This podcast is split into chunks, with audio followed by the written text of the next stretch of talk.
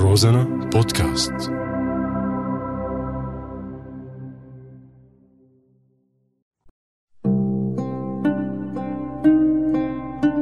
بعدك على بالي. لكل مجتهد نصيب ما اختلفنا بس الاجتهاد مو بس للخير.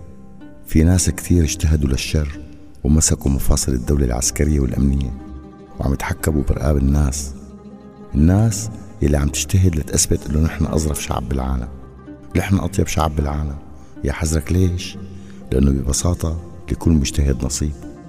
المجتهد بالمسايرة بيقضيها انتظار والمجتهد بالنسيان بيقضيها كحول وإدمان.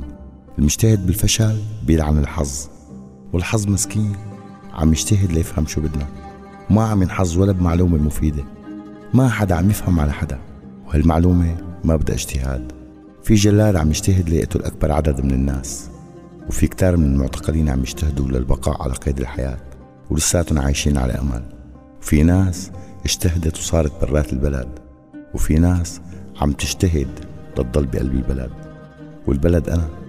كل شي بصير بالبلد بينعكس علي. البلد مثل المعدة والمعدة بيت الداء. وأنا مهووس بالبلد بحبها ما عم أعرف أكرهها ما عم بيطلع بإيدي أتركها وأمشي. مدر ليش متعربش فيها عربشة يمكن هالبلد عملت لي سحر ولازم فكه ولحتى ينفك من الضروري نفهم إنه هالإنسان في غير نصيبه.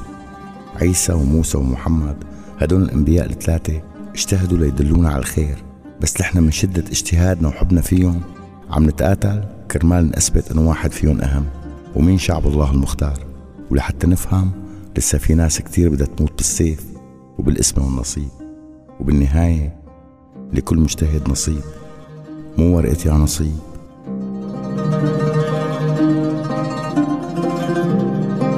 وبعدك على بالي.